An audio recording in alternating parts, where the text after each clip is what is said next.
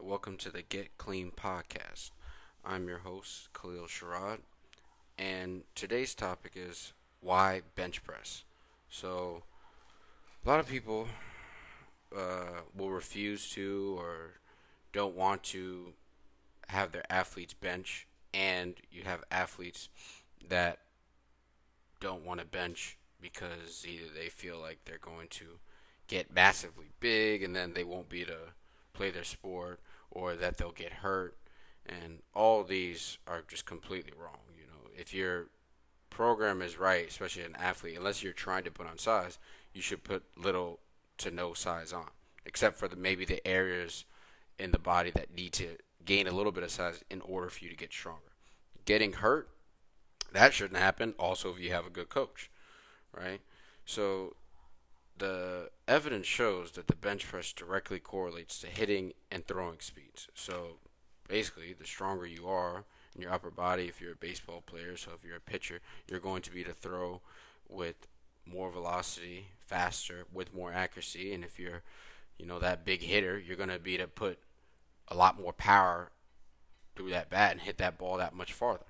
So just like, you know, when you're doing any exercise, if you're doing it for strength, it's only going to help your skill level increase too. You know, a lot of people don't know that if they don't follow the force velocity curve, they don't know that raising your maximum strength raises all other strengths.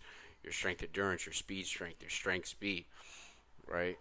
All that is raised because my overall strength is higher. So, like a football player, if we're doing that 225 bench test, you see the players that do the most reps oftentimes, you know, in their weight class will also have the highest overall max bench press. So if I max 400 in my bench press and you max 275, who's going to do 225 with more reps? It doesn't take a genius to figure that out. But because I've raised my overall max, one rep max, now my strength endurance is that much higher. So I can do 225 pounds that much more, right? So why would I squat to jump high and run fast, but not bench to throw fast or shoot farther with more accuracy. You know, so you, you even have basketball players that are like, oh, I'm not going to bench. And it's just like, okay, but the stronger athletes, you know, the you know the bigger, the taller, the longer limb, and everything, they can shoot from farther distance with ease. Yes, you have skinny, really really small athletes, and then they can shoot from far. But a lot of people don't know your size doesn't necessarily have anything to do with how strong you are. So you can have a really skinny athlete, and they could just be really strong, which helps them shoot from farther. You know, why can a little kid not shoot as far as a grown man? Or you know, as you got older throughout your sport, you can shoot farther, you could throw harder, you could hit harder. You got bigger and stronger, right? So once a kid reaches basically his natural plateau, and he's hitting that you know, you can have a speed bearing runner. You can have a throwing barrier. You know, you can have a shooting barrier where it's like, I can't really shoot any farther without any more accuracy. Well, that's because you're not strong enough to maintain that certain position that's required to use that skill. And you can't throw with a certain velocity because you're just simply not strong enough. You know, a lot of the best pitchers, especially nowadays, they're like six six, six seven. They're big boys, 250, you know, big and strong.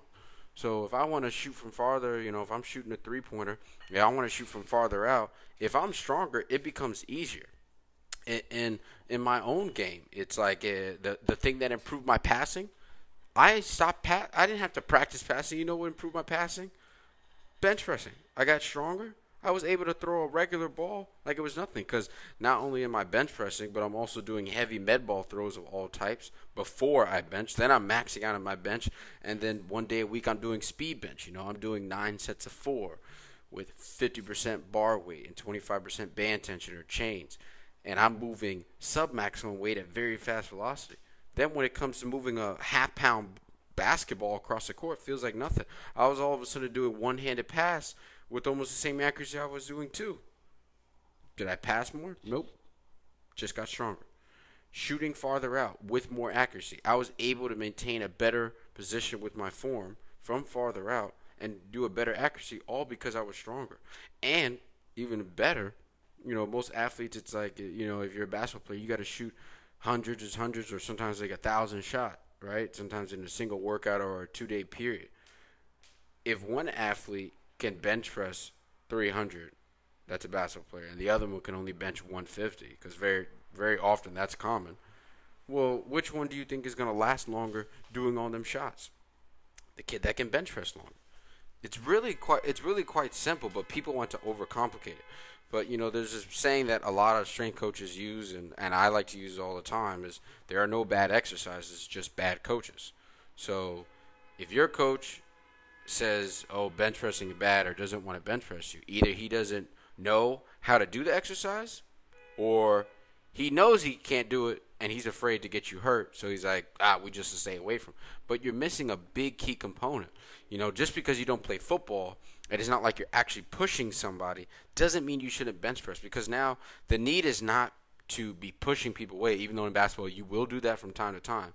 It's so I can pass the ball with more accuracy for a longer period of time throughout the game. I can shoot from farther with more accuracy. I can maintain form even when I'm tired right? I can. It's even going to affect you being able to dribble the ball. If I'm just stronger, I can maintain the ball at a faster speed for a longer period of time than somebody else.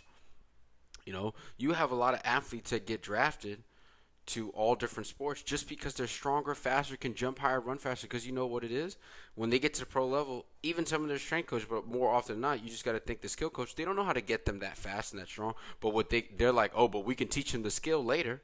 And the other, you know, like I said before, is that if I'm stronger, I'm able to attain skill even better because I can maintain position for longer period of time without getting as as tired. You know, Louie Simmons said uh, plenty of times, you put 10 weak kids and 10 strong kids on the field, the 10 weak kids are going to get hurt. And that goes for any sport.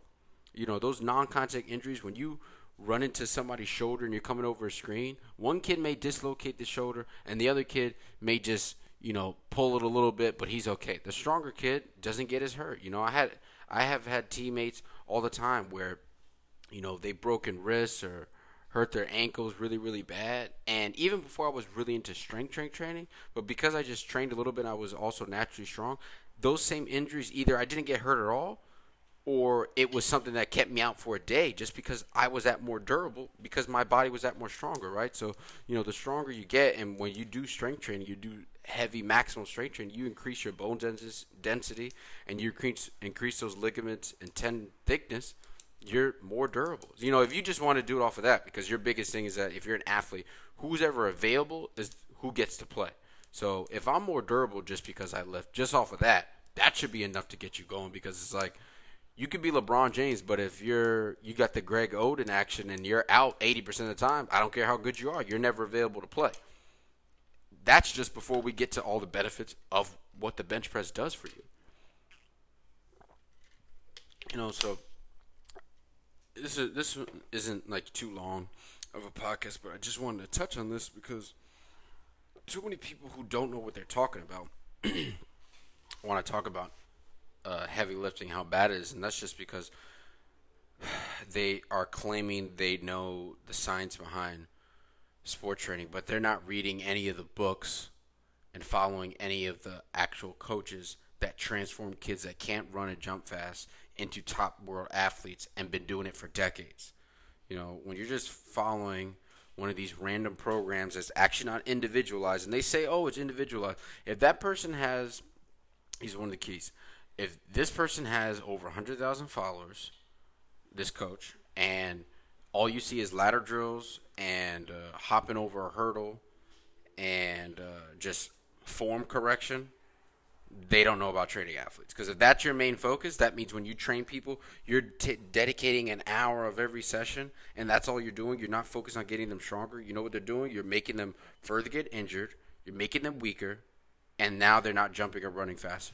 And when you have top of the world athletes and they do one of these programs, the first three weeks they may gain a few inches on their vertical just because they weren't lifting at all, and then after that they hit a ginormous plateau.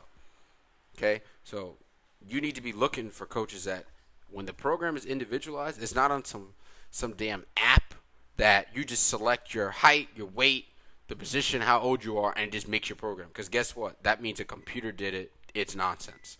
It's not individualized. Individualized program should be written every week or you know once a month by your coach, sent to you by email or Google Sheets or you know in a Google Doc or whatever, telling you the sets and reps, notes behind everything, telling you exactly what you should be doing, showing like, okay, this is the breakdown of how it's gonna go. It's it's individualized to your position, to your sport, to your age, what you've already been doing, your gender, all that, and, and it's not gonna be like someone else's. It may be similar because you know some things are going to be the same if you're uh, you know let's say you two teammates have the same coach some things may be a little bit similar if you know if you're a point guard and a shooting guard you're basically doing a lot of the same stuff because we're not doing the skill work the skill work is where it's very individual because you're working on certain stuff in place but you know you both need to get strong you both need to run fast you both need to jump really high those are the demands of your sport you know now depending on the position you may need to be that much more just pure strength and one more position you may need to be a lot more endurance right you know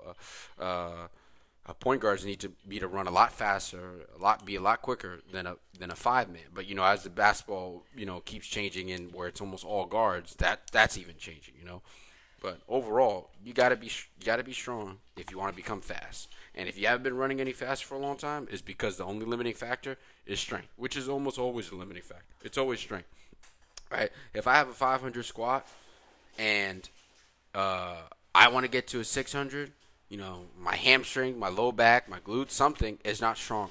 At a certain point, especially you see even with elite lifters, their form is great. It's not the form, it's always just some lagging muscle. You know, maybe you brought up that weak muscle and it's now become your strength, and then a, a, a strong muscle now become your weak point. And you're constantly doing this ebb and flow where you got to find that next weakness. What are you missing? Whether it be conditioning, whether it be strength, you know, a combination of both, right? you you have to do you have to do all these things. But most coaches they try to focus, or not most coaches, I would say the the bad coaches, they're going to focus on things that don't really have that much. You know, you know, the, it's like the the the people that are just the the sticklers on the form or, or corrective exercises. Like, all right, if I have an athlete for four hours out of the week, and I spend four hours doing form and uh, corrective exercise, guess what? That person may move one percent better but if I raise their squat in a three to six period, 100 pounds, guess what? Their vertical is going to go up inches. They're going to run, and I'm going to take time off their 40, and they're going to be healthier. I can do all that, but with corrective exercise, am I getting stronger? No. Are they running faster? No. Are they jumping higher? No. Maybe they move a little bit better walking down the damn street. But you know what I care about? Can you get into a position the right way? Can you, when you go into a squat, can you keep your chest up relatively and keep your knees out when you go up and down. I don't care if you walk with your shoulders back all the time and you have no pelvic tilt and you have, you know, no pigeon toe. You know, there's a lot of athletes that are great athletes that if you look how they sit, how they walk, they don't walk perfect. And you have plenty of people that are, you know, track runners. You know, Usain Bolt, he doesn't have perfect form. Guess what? Usain Bolt is brutally strong. So you know, you want to when you get look into a coach or you're getting a coach, that's what it should be focused on. And if you're not benching, you're missing a big thing. So I hope y'all enjoyed it. Hopefully, I can get. I gotta start looking for uh, an interviewee, somebody to interview over the next week or so. I've just been real busy because uh, we're getting all our equipment in my new job, uh, which I'll be posting on my Instagram soon. You know, uh, so yeah. So tune in. Remember, stay clean. Peace.